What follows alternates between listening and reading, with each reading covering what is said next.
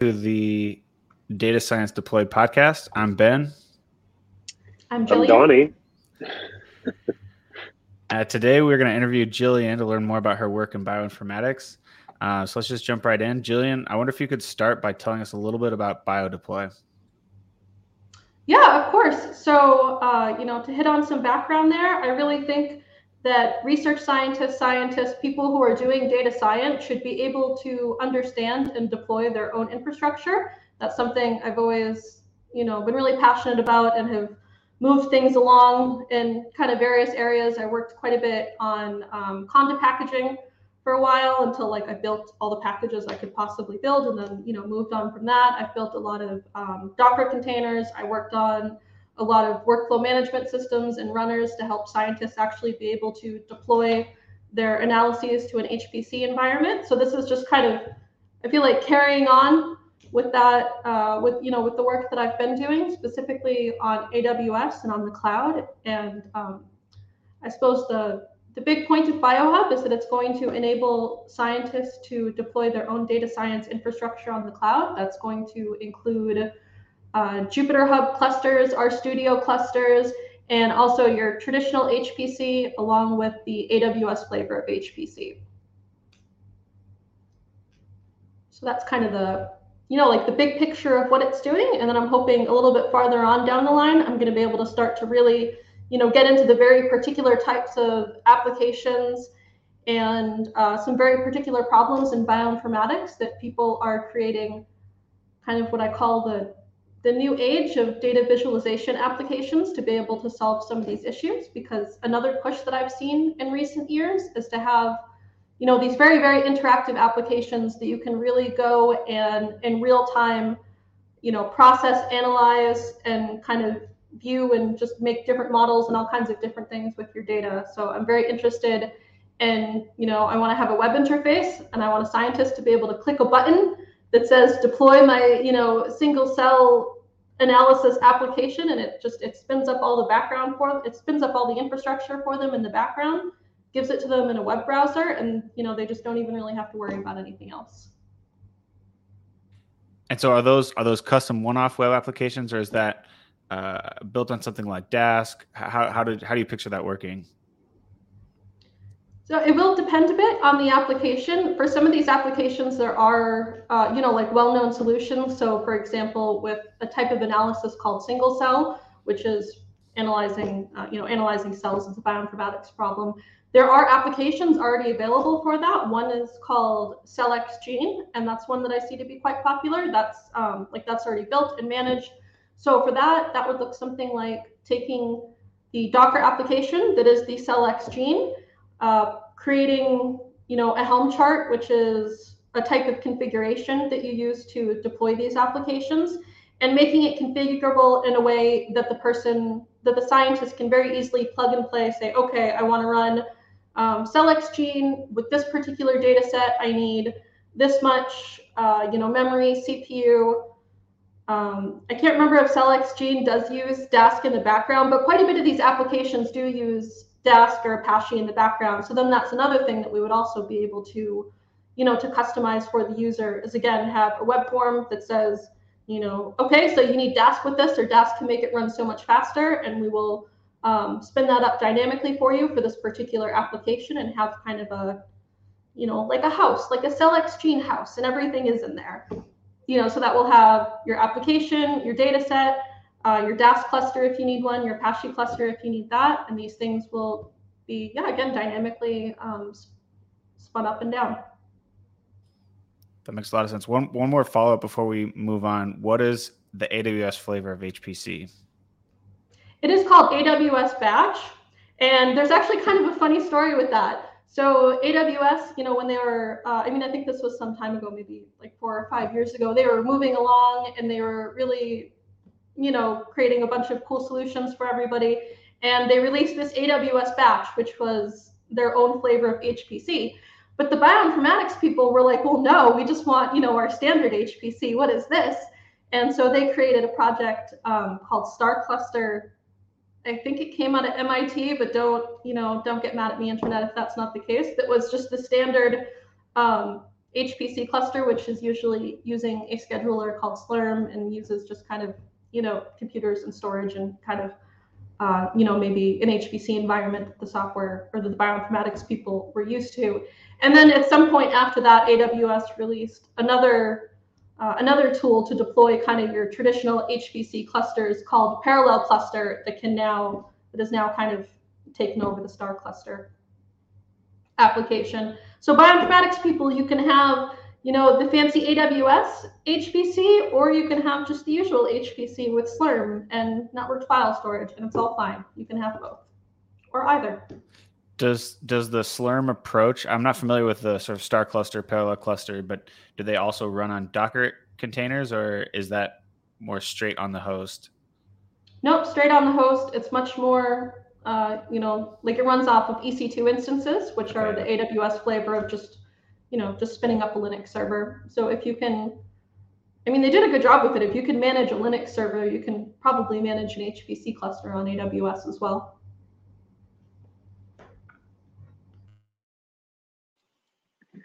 Jillian, you mentioned uh, the importance with, the scientists of, of uh, interactivity, and I'm wondering how that how that plays. If there's any conflict between interactive versus deployed. A lot of people, when they think of something is being deployed, it's almost like it it's, it's going out into space, and it kind of has to be, you know, this this this object that's there. But it seems like a lot of uh, you know scientists, your customers, maybe you know want want some interactivity where they're kind of like building the tool a little bit and putting it out there. And I don't know. I also think of the the conflict between a lot of people who just you know want to buy a microscope and put it up there. Or there are people who build the microscopes. Um, and so it's like, what is that that tension, especially with, with scientific research? I'm sure with with interactive development versus de- deploying. Like, how does that how does that play out in terms of the infrastructure? Yeah. That is actually, it's less of an infrastructure problem and more of a people problem. So traditionally there's been, uh, you know, quite a bit of tension and back and forth between kind of your typical IT departments and your research staff. So quite a lot of, uh, you know, like larger IT departments, if they're supporting a lot of research, they'll actually have a department within IT called advanced computing or research computing or HPC or something like that.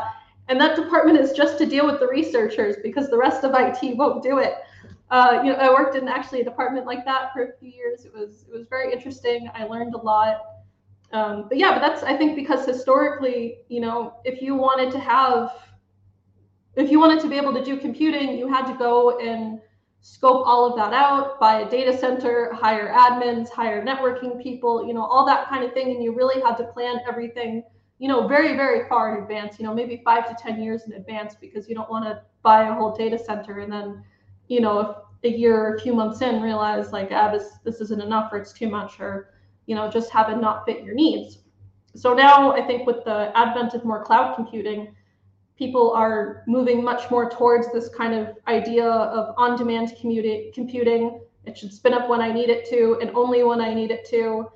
And um, yeah, I think this is just kind of a new paradigm that everybody's getting used to and moving more towards. In my experience, pretty much all the startups that I work with decided to go straight for AWS for cloud computing. And the reason that they did that was that they didn't want to have to go buy an entire data center and hire, uh, you know, hire a bunch of support staff to manage that. They did not want to have to hire an IT department. It's hard to blame them. Uh, I'm yeah, it's, it's very interesting. yeah. Uh, you talked a little bit about in your book about a virtual lab. I wonder if you could just expand on that concept for us a little bit. Yeah, sure. So a virtual lab is this idea that you should have everything that you need for your data science project, and it should be kind of, uh, you know, I'll say containerized, but I don't quite mean containerized because I think that has such a specific connotation with Docker.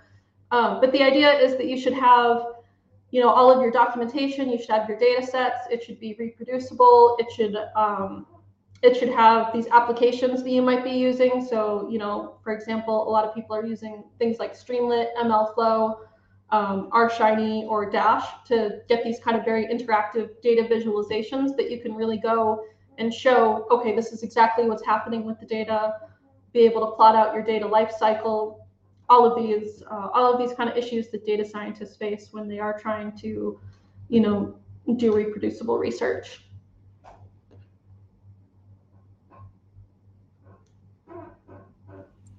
And then, hmm. uh, in addition, part of the, you know, kind of part of the background is what's interesting from my point of view is, well, how do we get to this virtual lab? And to be able to get to a virtual lab, you really you need to have the infrastructure set up, and it's, you know, ideally it should be a bit behind the scenes and transparent, and the data science shouldn't even particularly have to deal with it. You know, so the data scientist should not be doing things like going and having to I don't know what, request more storage from IT or something like that. That should just be built into the solution to begin with. And that's why I think, you know, all of these cloud computing technologies are so interesting and so useful because you can really, you know, start from the ground up with building, um, you know, this kind of very stepwise approach, which is you have your development infrastructure, which is probably an HPC cluster if you're running uh, like very long running jobs, you know, analyses that take, you know, days or maybe even weeks. You want an HPC cluster, whether that's traditional or, or AWS, it doesn't really matter too much at that stage. And then in addition, you want this, you know, this kind of new layer that I really see coming up more and more where you have these auto scaling, you know, Jupyter Hub or R Shiny clusters and people are really able to go into those to interact with them. And it's, I think, a much different user experience than the traditional HPC was where we used to do things like, you know, if I would have an analysis and I knew it was going to take like a week, it would spit out a bunch of like PDF reports with, you know, different plots and box plots and distributions and all these kind of things because that was just, you know, that was just the way that it was. The data sets were too big to be able to do any kind of interactive analysis on them.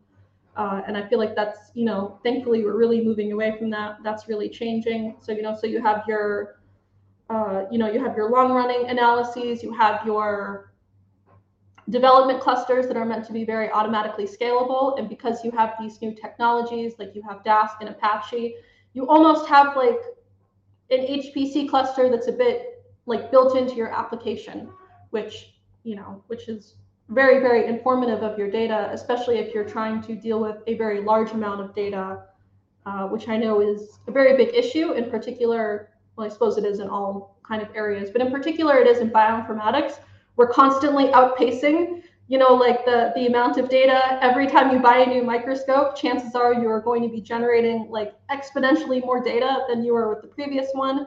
If you do sequencing data that's constantly getting you know higher resolution and larger data sets. Um, so the idea is then you have this kind of middle layer that really i think of it as sitting in between the high performance compute clusters and the final um, I suppose if you're in startup land, this would be like some kind of final intellectual property. And if you're in research, you know, maybe it's a research project or a research paper. But eventually you want to have something really concrete come out of all this data and all of this analysis. And that really concrete thing that comes out of that is what I think of as being the virtual lab. And the clusters underneath the hood are really to support that outcome. That's really interesting. I, so you talk about this sort of ideal state of the data science team can manage their own compute. They don't need to uh, bug the IT team every time they need a little bit more storage or a little bit more compute. Um, so if I'm if I'm running a brand new data science team, should I just open up an AWS account and start clicking around? Like, well, how how do you go from blank slate to actual compute that you can use to do bioinformatics analysis? I think that's a really interesting question. And I think overall, um, different people are tackling this in different ways. And I kind of, I like to think of it as sort of the DevOps people are maybe a bit behind the software people. So for example, in the software world, in the data science space, it used to be that you really kind of had to code everything by hand. And now we have all these nice libraries like NumPy. I do not have to code matrix al algebra ever, ever, ever again, for which I'm very grateful. We have Dask, so I don't have to write MPI anymore. And that's great. You know, so as time has gone by, the kind of the software folks have gotten some really, really good libraries and good systems in place for data scientists so that they can get I would say an awful lot of their work done without actually having to be software engineers. If they can understand a data frame and a matrix and you know maybe a little bit more than that, they're you know they're going to be able to move along pretty well with these tools. And I would say in DevOps land, we're not we're not quite that far, I don't think, and that's um, a problem that I am personally trying to tackle, in particular with BioHub, with creating uh, different, you know, different recipes, different deployment scenarios that wrap up a bunch of the, the Lego pieces in AWS and deploy them into something that is actually functional.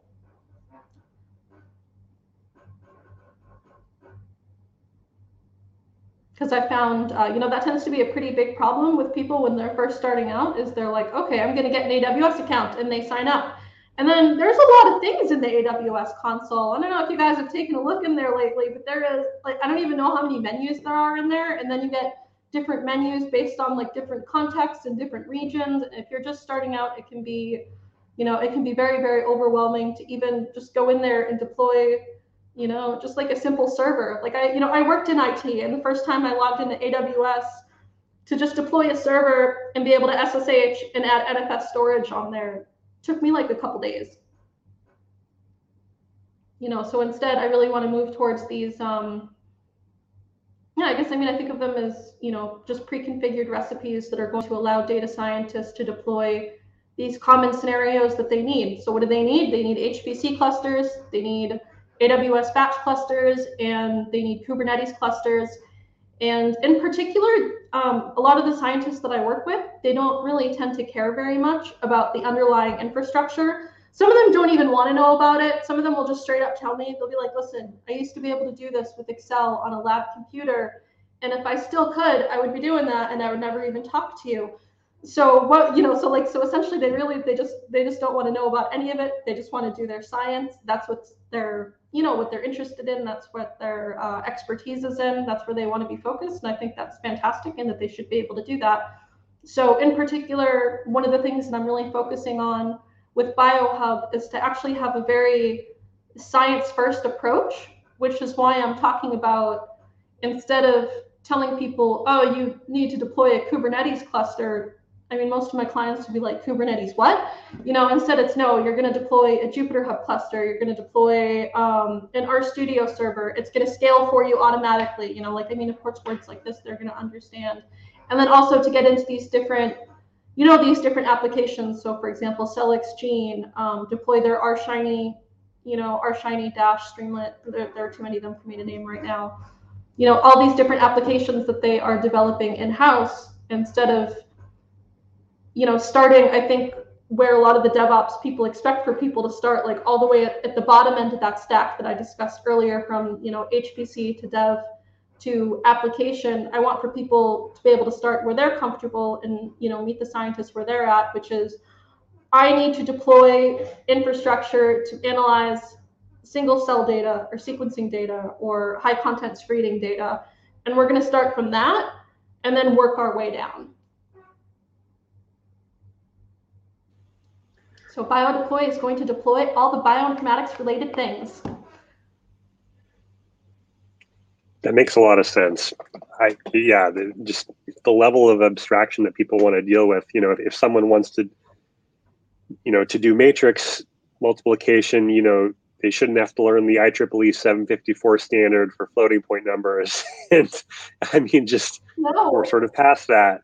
Um, I mean, they can, but, but I mean, they, they just don't have to. And so, similar thing, yeah, AWS has all these wonderful primitives and means of combining them, but really, people don't want to have to create their own abstractions. They kind of just, like you said, with with with, uh, with Dask and NumPy, they kind of just want to say like, here, here's a here's I, I don't really know what Jupyter what what what, uh, what Kubernetes is, but I know Jupyter, and I deploy Jupyter Hub cluster because that's kind of the language that I use. So um, I, I love love that what you said the science first approach. You know, sort of a, a specialization of like domain specific, talking to to you know, what what they're what they're talking about.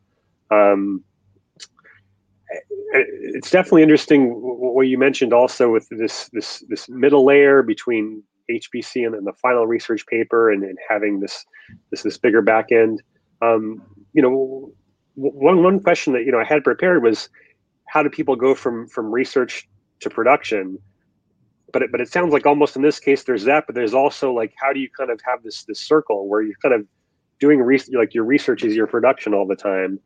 Um, and I, am just wondering how, how people are sort of approaching that um, in, in, in, science and research it's maybe um, different than than how people do it in other areas of, of deploying um, data science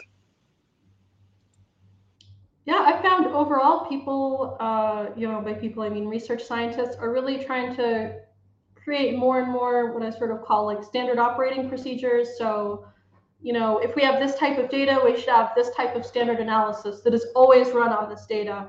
And, you know, to be very, very careful with, I suppose, plotting that out, with planning the analysis, with, you know, making sure that the data is really run its course. And in order to get to that point, you know, you really you need to spend a lot of time, you know, like even just researching the analysis itself. So before people can even get to those standardized pipelines, you know, before that they're developing the analysis. And what do they need to develop the analysis? Well, they need, you know, they need the the HPC or kind of like a Jupyter Hub cluster for that. Kind of just lost track of what I was going to say. But yeah. Oh, and then um, additionally, you know, so along with the, you know, with the SOPs, I am a really big fan of writing kind of living documentation, I suppose. So less like documentation, sort of what we think of in the software world, where it's like it's very, very technical, but instead more like exploratory documentation. And that's why I'm so interested in these technologies, uh, you know, like Jupyter Hub and RStudio, where you can create kind of these, you know, these documents that really explain not kind of the end product, but instead the thought process that you used as you walk through the data. So, you know, so for example, if you're doing a data analysis and you have some data and it's the first time, you know, you've even gone through this type of data, maybe you're really early on in kind of developing the production analysis flow. You know, I mean, you'll probably go through and plot distributions and try to find different ways to clean the data or to normalize the data, see where the outliers are, uh, see where data falls off. And as you're doing all these things, you know, you you could be documenting everything um, you know, everything that you do in a Jupyter Hub notebook or in the RStudio document, I forget what they call that, like the R Markdown, that kind of thing. So instead of having, you know, the end product documentation, instead have something that's much more exploratory and really shows like where your thought process was going. And I think if everybody kind of keeps on that all during the process, which I know is much easier said than done, but you know, if everybody keeps on that, then hopefully by the end, at least uh, the people who are working on the data should have a good understanding of everything that's that's gone into the data and then also be able to make more informed decisions for their final production analysis if that's where they want to go. Great. Uh, another question I have is, is we've talked a lot about um, kind of an application centric view of things and, and setting up all these different applications and um, but I'm wondering, uh, what's your approach to how how people can can manage their data or get an overview of it? I know with like a real lab, sort of everything is at least in the lab, um, or like you have a physical lab notebook and you know everything will, will be in there. And, and, so you know you might not be able to find something in your lab, but it, it's it's going to be in this room somewhere, you know. Um, so I, how how do, how do you help people manage if they have this sort of ecosystem of applications, Jupyter Hub, R Shiny, all these things, but they all have data that, that they might want to transport between applications or, or just how do, how do people manage manage their data? How do you help them with that, especially in this this dynamic research um, environment? That's that's that's been a really interesting problem to work on through the years. Uh, I guess I'm a little bit like old school about it. I kind of I want to be able to go into a terminal and run tree and have a pretty good idea of what is happening in the data. Maybe I have a max depth in there somewhere so that I don't see everything. But essentially, what I usually like to do with that is set up the data analysis in such a way I will have a folder that says raw, like raw data. So this is the data directly from the sequencer. Nobody's allowed to touch this, or uh, you know, it's set in such a way that it's read only. So we always have a copy of the raw data. And then, you know, go into this idea of having the process data. And then generally in the process data have, you know, directories within there that say the different steps. So say, you know, um, for for sequencing data, this would be something like QC, and then uh, alignment, and then variant calling, and then some kind of filtration steps. You know, so you go through these sort of various data analysis steps, and each one of those should be in its own directory.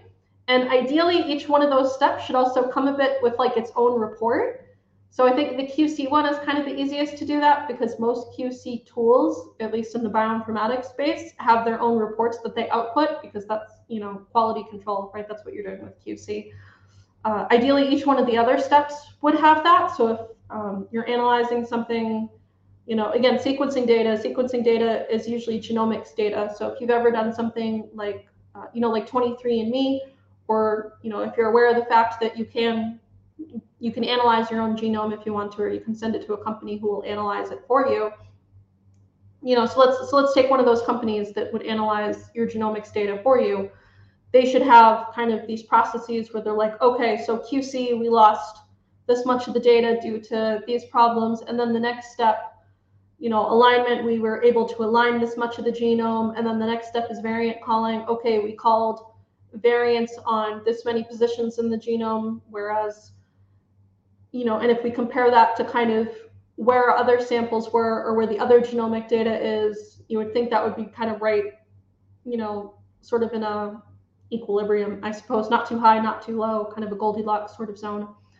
And, you know, for every step along the way, you know, you really need to have people who actually really understand the data and the analysis as well to go through and just say, hey, what makes sense at this stage? What should we be reporting on? What should, you know, like what should happen what should the output be what are kind of our flags to say hey something something strange happened here and all these kinds of processes it's um it's definitely it's a long process though and i mean that's why you have in particular you know research scientists that really they will work on a single single problem for decades to really get to this point i think that's interesting to hear interesting to hear you talk about sort of uh, folder structure and the stages of the analysis and, and storing those all in separate places.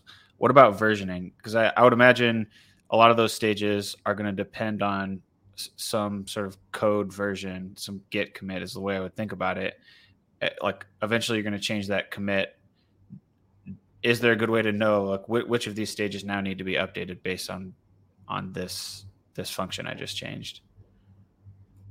you have to have really good documentation to know that. That's actually what got me really interested in building software for the Conda package manager was that I felt like that was, uh, you know, much more built in and you could have, you know, so say for example, your analysis and uh, within your analysis folder, you could have a Conda environment variable, a Conda environment file that pins all the versions and things that you need.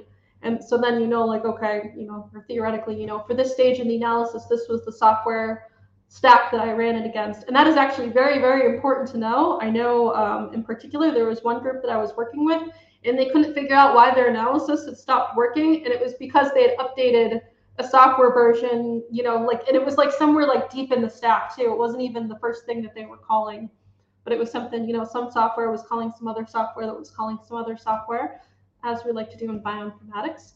And uh, yeah, so it's, it's a very, um, it's a very intense problem. It's difficult to deal with because even when you have, you know, so let's say I have a Conda environment. I think Conda does the best job so far of dealing with these different environments, but it's not even guaranteed that if you have a Conda environment file and I install it today, and then I go install it a year from now, that it's going to be exactly the same or that, you know, versions won't have been deprecated and replaced so in the last few years, I've really moved towards uh, Dockerizing all these software stacks for the analysis. I think that's, you know, I think that's the best way to do that. You can get, um, they're not like MD5 sum checks, but they're close with the Docker containers. So I think that's probably the best way of doing that is that when you have this standard production analysis, build Docker containers, put that in some kind of build system. If you're using GitHub Actions, uh, there's like a very nice build system for Docker to do that. Upload, make sure you're tagging the living daylights out of those Docker images. And then as you're doing your analysis, document, okay, this is the Docker image that we used, and this is the tag. And I think that's also where these kind of solutions that AWS comes up with are, you know, really, really shine because they have uh, very robust logging and it's pretty easy to turn on. For a lot of the AWS services, it's really like you just press a button like enable CloudWatch logging, press the button and you get, you know, very, very, very comprehensive logs. So if you ever do need to go back and audit, you can do that. Yeah, that's interesting. Um, Okay, so one of the things you wrote in your um, in your intro chapter in your book that's available on your website, uh, you said we care about good science more and more in the present day. Good science also relies on good data management and computational infrastructure. Uh, we've been talking a lot about that. I agree wholeheartedly with that sentiment. Uh, I'm curious for your assessment. How is the bioinformatics community doing on this front as a whole? I think, uh, yeah, I mean, I think I think it's definitely moving along. I think in some ways biology used to be a bit kind of behind the times in terms of computation. I don't know why this is exactly, but biologists. Uh, so, for example, if I if I went to college and I got a degree in biology, it is very possible I would get no computational training whatsoever beyond like maybe a little bit of Excel and probably even that, like a really little bit of Excel. I wouldn't have to take any computer science courses or any programming courses. Whereas with I think almost every other major in the sciences that is expected if you take physics, climatology. I was a neuroscience major, so I took um, I took at least a few programming classes. You know, we do expect for people to at least be a little bit familiar. I do think that's you know that's changing now with kind of the advent of bioinformatics. Like I don't think uh, you know when I first got started in bioinformatics, there weren't even very many you know actual degrees or programs in it, and now there are quite a few. You know, if you wanted to go get a degree in bioinformatics, you could go do that now. Um, so yeah, so I think it's it's getting a lot better. You're having a lot of people who are at least very interested in it.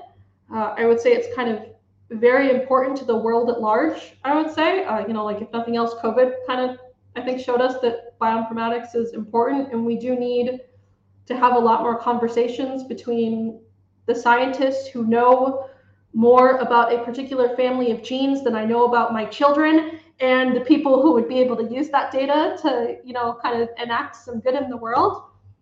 I think, uh, yeah, I think overall, you know, there's a lot, there's also a lot more educational resources as well. So when I first started to want to get into data science and machine learning, I actually just went to like Udemy and took, I don't know what, a 10 or $20 course. And that, that was enough to at least get me started. There's so much more that um, I think because of the amount of data that bioinformatics have to deal with, like if you're dealing with sequencing projects, it's kind of become this necessary evil that people are much more savvy than they used to be. But I, yeah, I think like in all the sciences, it's still it's still a struggle. People still have a tough time with data management. They still have a tough time, you know, versioning their analyses. We all also have to deal with the real world at times too. So, for example, I think you asked earlier about versioning data that can become extremely expensive extremely quick if you are dealing with you know these very large amounts of data. They might not have the budget for those. You know maybe their departments aren't as understanding about why they should have the budget so there can be these kind of conversations. Uh, sometimes you have to get things out in a certain amount of time too you know so you just have to deal with like time constraints and you have people being like this needs to be out last week so it's yeah there's also a lot of just real world considerations as well that we all need to deal with.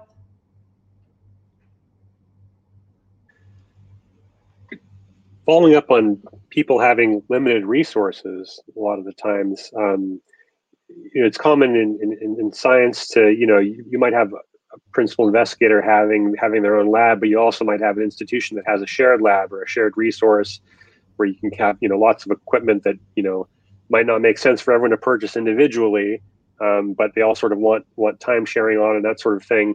Um, have you encountered any any of any of that uh, in your work, or how are people kind of maybe collaborating on something where they, they kind of pool together their their budgets or something to set up one AWS in, infrastructure? Like they can kind of have shared login, but but also keep their pre-publication stuff separate, or how do, how do people manage collaboration or approach that sort of that sort of thing, like uh, an inter team?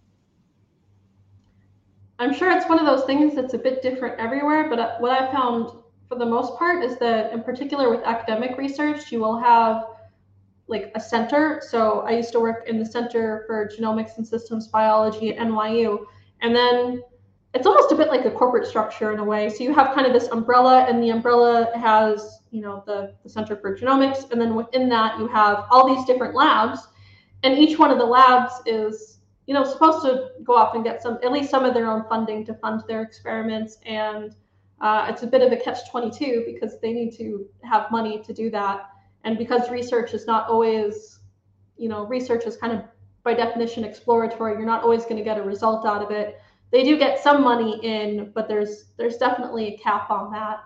So a lot of times, uh, like larger research organizations, they will create what are called core groups. So I worked in a bioinformatics core, and the bioinformatics core acts as you know, essentially like a service department to all the labs. So I didn't just work for one particular lab, I worked for the Center for Genomics, and then I would go and help different researchers in different labs, um, you know, as needed in different phases of their development. And I have seen that, yeah, I've seen that quite a lot. There are sequencing cores, microscope cores, and they will support, it's one core team that supports many, many labs.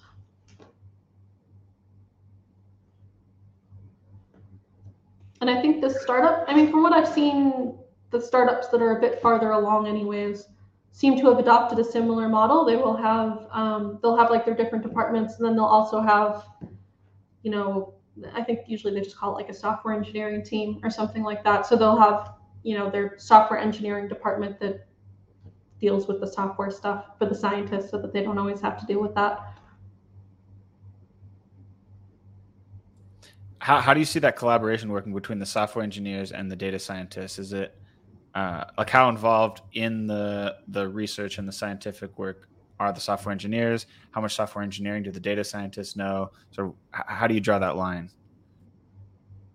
That is a fascinating line to draw because it is very much it's a people problem. It's not a technical problem. So for example, I was saying earlier that I've worked in places where the IT department and the scientists like they couldn't even speak the same language so instead of you know the IT department having to manage uh, the science infrastructure, they would actually open up an entirely separate department for other people that could kind of speak the language. So then you know so that gets to be very interesting because again you really you need to at least be able to speak both sides. You know not necessarily you're an expert. I wouldn't say that I'm an expert in any of the scientific topics that I've discussed, but I know enough that I can at least go and talk to the scientists and I understand their problems and I understand um, not not even just their problems but their priorities. That's something that I've really found a lot is that you know sometimes and I found this a lot since I went out on my own as a consultant.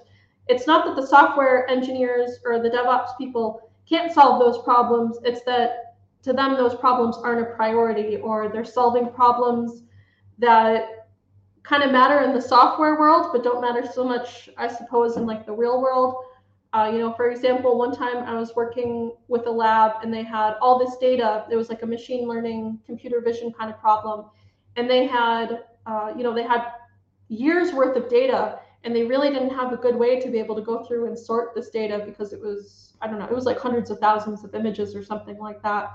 And the software engineer was like, well, obviously we need to optimize the algorithm which is you know very much the kind of take that you would expect from a software person right like oh we need to um, you know, like we should just make the software better and we should more elegantly abstract these classes and integer types and this would just solve all of our problems.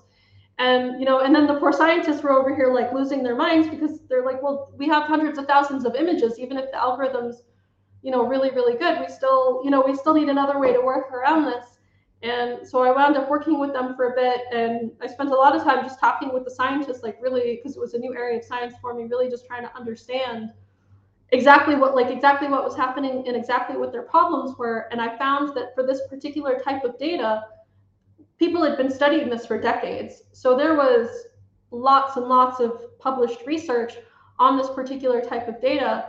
And they knew that um, like 90% of the data that they were imaging was not going to be relevant to the actual subject that they were studying. I, am trying to be really general about it because it, it was you know something that I signed kind of a scary NDA for. Um, but like you know, so they had I don't know like hundreds of thousands of images, and but ninety percent of them weren't going to be weren't going to be interesting for them. So initially they had somebody who was going through and looking at these images like one by one and very carefully looking at them. So one of the things that I did was I took a step back and I'm like, well, couldn't we get the algorithm to at least tell us whether or not this image is interesting or not? And that's a very you know, that is a much more solvable problem in the computer vision space, especially with these nicer new libraries that we have like TensorFlow and things. And it turned out that actually was something that could be solved. It was solved within like a couple weeks, I think, just to get something that says, yes, no, this is interesting or not. So we were able to get rid of, you know, like 90% of the data or something so that they the scientists did not have to go through and do this really um, careful due diligence on hundreds of thousands of images. We got it down to like a couple thousand into the things that they were actually interested uh, in doing their research and you know and discussing further and doing further imaging to generate you know even more data down the line. So I find a lot of times, in particular with my consulting, I'm called in on a lot of problems like that where it's really you know, it, it's not the technical skills. People have the technical skills to solve these different problems, but it's well, are we solving the right problem? Which I think is something you know that's that's very very important. That when different groups of people are working together, we should all kind of take a step back and say like, well, wait a minute, is there another way that we could tackle this if we understood the problem better? Um, you know, like could we could we find a way to kind of turn this problem on its head? because again, you do have to deal with real world constraints. If you have a very large amount of data and a small team of people to actually manually analyze that, you know, you you have to find some way to decrease uh, to decrease the load on them so that they can ever actually get their work done. That's awesome. I really like that. That was a, a very yeah. cool problem. That was yeah, that was very interesting. That was a fascinating problem to work on it seems like a great connection point between yeah the, the science and the software the, the domain knowledge and and you know algorithmic knowledge because only the domain can like help you connect to like well what's actually garbage instead of like let's let's process all the garbage faster um yeah that that's that's really great um, yeah i mean i found that out by actually sitting down and like you know, I was trying to like sit there and like read the papers, and then like I would have to like go to the scientists, and they would have to like explain these very very simple things to me, and then you know gradually, I mean, it was over like the course of weeks too to even really have enough of an understanding. Then you know, then finally we were able to make the connection, and I was just like, wait a minute, you mean like ninety percent of this data you don't even need? And they were like, no, we just have to you know, we have to do the whole thing for due diligence, but most of it we we won't end up actually using. And then that was the, the point that was able to get us further. I have a, a question uh, appropriately enough towards towards the end of our our episode. Um, what happens near near the the end of a project? You know, a lot of these science projects they'll, they'll have like yeah a beginning, middle, and an, an end, and like the end might be a uh, a paper or something. And it seems like it might be a little different than than maybe like a business case where you kind of have an ongoing thing that, that's tracking some process. So you kind of deploy it and you want to keep having it up. But it seems like a lot of times in research you might you might deploy something to, to get a result and then you might not need it anymore. Um, and so but but maybe sometime in the future that needs to get redeployed or something. So how does that that end of end of life of a deployment happen in, in, in, in your experience? Uh, and, and what are what are some some gotchas or you know, just things to keep in mind? I found uh, most really recently I've been working with a lot of startups that are doing they're doing drug discovery, particularly for personalized medicine. So an example of that would be say I am in the unfortunate position that I have cancer. What would happen these days is I would go to the hospital. They would immediately sequence, uh, you know, like my genome and get every piece of biological information that they possibly could from me they would send that to a company that would analyze that. And then based on my genome i might react better to certain types of drugs um, you know or chemotherapy or treatments. And that's that's what's known as personalized medicine. And there is a ton of research and a ton of money being poured into that. And it's it's another one of these topics that's really fascinating to me because again you do have these scientists who have poured you know i mean maybe decades into producing this very particular type of expertise around maybe a certain type of protein or a certain type of gene family. I mean, these are, you know, if you want to talk about like niching down, like scientists, uh, go talk to some biologists, they are the best at that. And what I found often is that I'm really starting to see a lot of these startups where these scientists, you know, they do have this kind of domain expertise. And so they decide, okay, I'm going to go out and do some drug discovery you know, so they'll go through this whole process that we are discussing, the HPC, the development clusters. And then at the end of that, what they want to have is they want to have a piece of intellectual property that they can go sell to a pharmaceutical company, and then that's going to fund their, um, you know, like their next round of development. And what I found, like more and more, is that the the kind of bar that you have to reach to be able to get to a piece of intellectual property from let's say from a pharmaceutical company has gotten significantly higher. It used to be, you know, that what we had were again the PDFs that we, you know, spit out from R at the end of the day that were like, well, this is, you know, pretty much what we think it's doing, and then, you know, maybe they would uh, cite some literature or something like that. But I'm finding more and more now the pharmaceutical companies really expect you know, again, this very interactive data visualization. They want to be able to see everything that's happening. They want to be able to see it in real time uh, like very finely tunedly, very fine-tuned control the different parameters, just be able to examine the data, you know, every which way. Like if you've ever seen uh, Agents of Shield, it's a show, it's a sci-fi show, and they have the cool like hologram in the middle, and it's fun to watch because the actors are always going like, the, you know, like they're like moving it all around. That's that's what people want these days from you know from their intellectual property, and getting there uh, for the scientists to get there definitely tends to be mission. And that's that's really kind of the direction that i see that i see things going in. And i'm not just seeing that in you know in kind of startups and uh, you know people kind of more transparently i suppose it's more of a business engagement. But even in like research and academic research as well a lot of the newer tools and things that are coming out are really geared towards this kind of new age i suppose of data visualization where we want everything in real time, examine all the parameters, look at all the data from all the sides, and be able to do that now.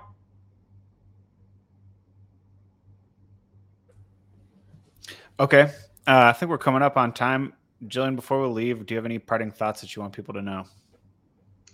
Um, no, I am going to be building BioDeploy. I took most of this month off from client work so that I could work on it.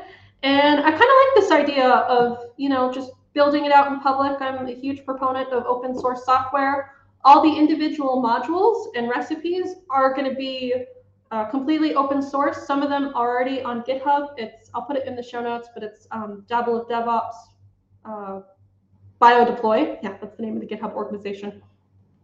All the recipes are going to be there. I'm hoping to at least have, you know, a lot of these recipes out. They're going to be you know anybody is going to be able to go and grab them and hopefully you know at least uh, you know theoretically run run make deploy and then it will deploy in infrastructure for you even if maybe you're not in a space where you could get uh, the paid product. But you know but it's important to me to support the entire open source community as well as you know support the fact that i have daughters and they like to shop so anyway, so that will be all open sourced. You can go follow along with me. Uh, I don't know. I'm hoping to kind of blog about it and then also to have the recipes up and about. This will also be the first time for me to deploy a SaaS on AWS, which I'm pretty excited about. I only recently learned that this was a thing. You can deploy a SaaS on AWS, and AWS will take care of your procurement, or like will take care of the payment processing, which means that I don't have to deal with people's procurement, and I am like just as a lifestyle choice, that really speaks to me. So people will pay AWS and then AWS will pay me.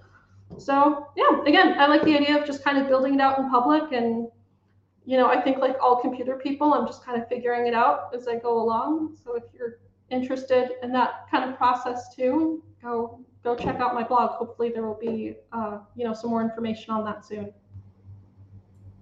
Very cool. Well, thanks for talking us through bioinformatics and biodeploy and all your work. Uh, I think that's it. All right, yeah, thank cool. you, Julian. Thank you guys. Bye.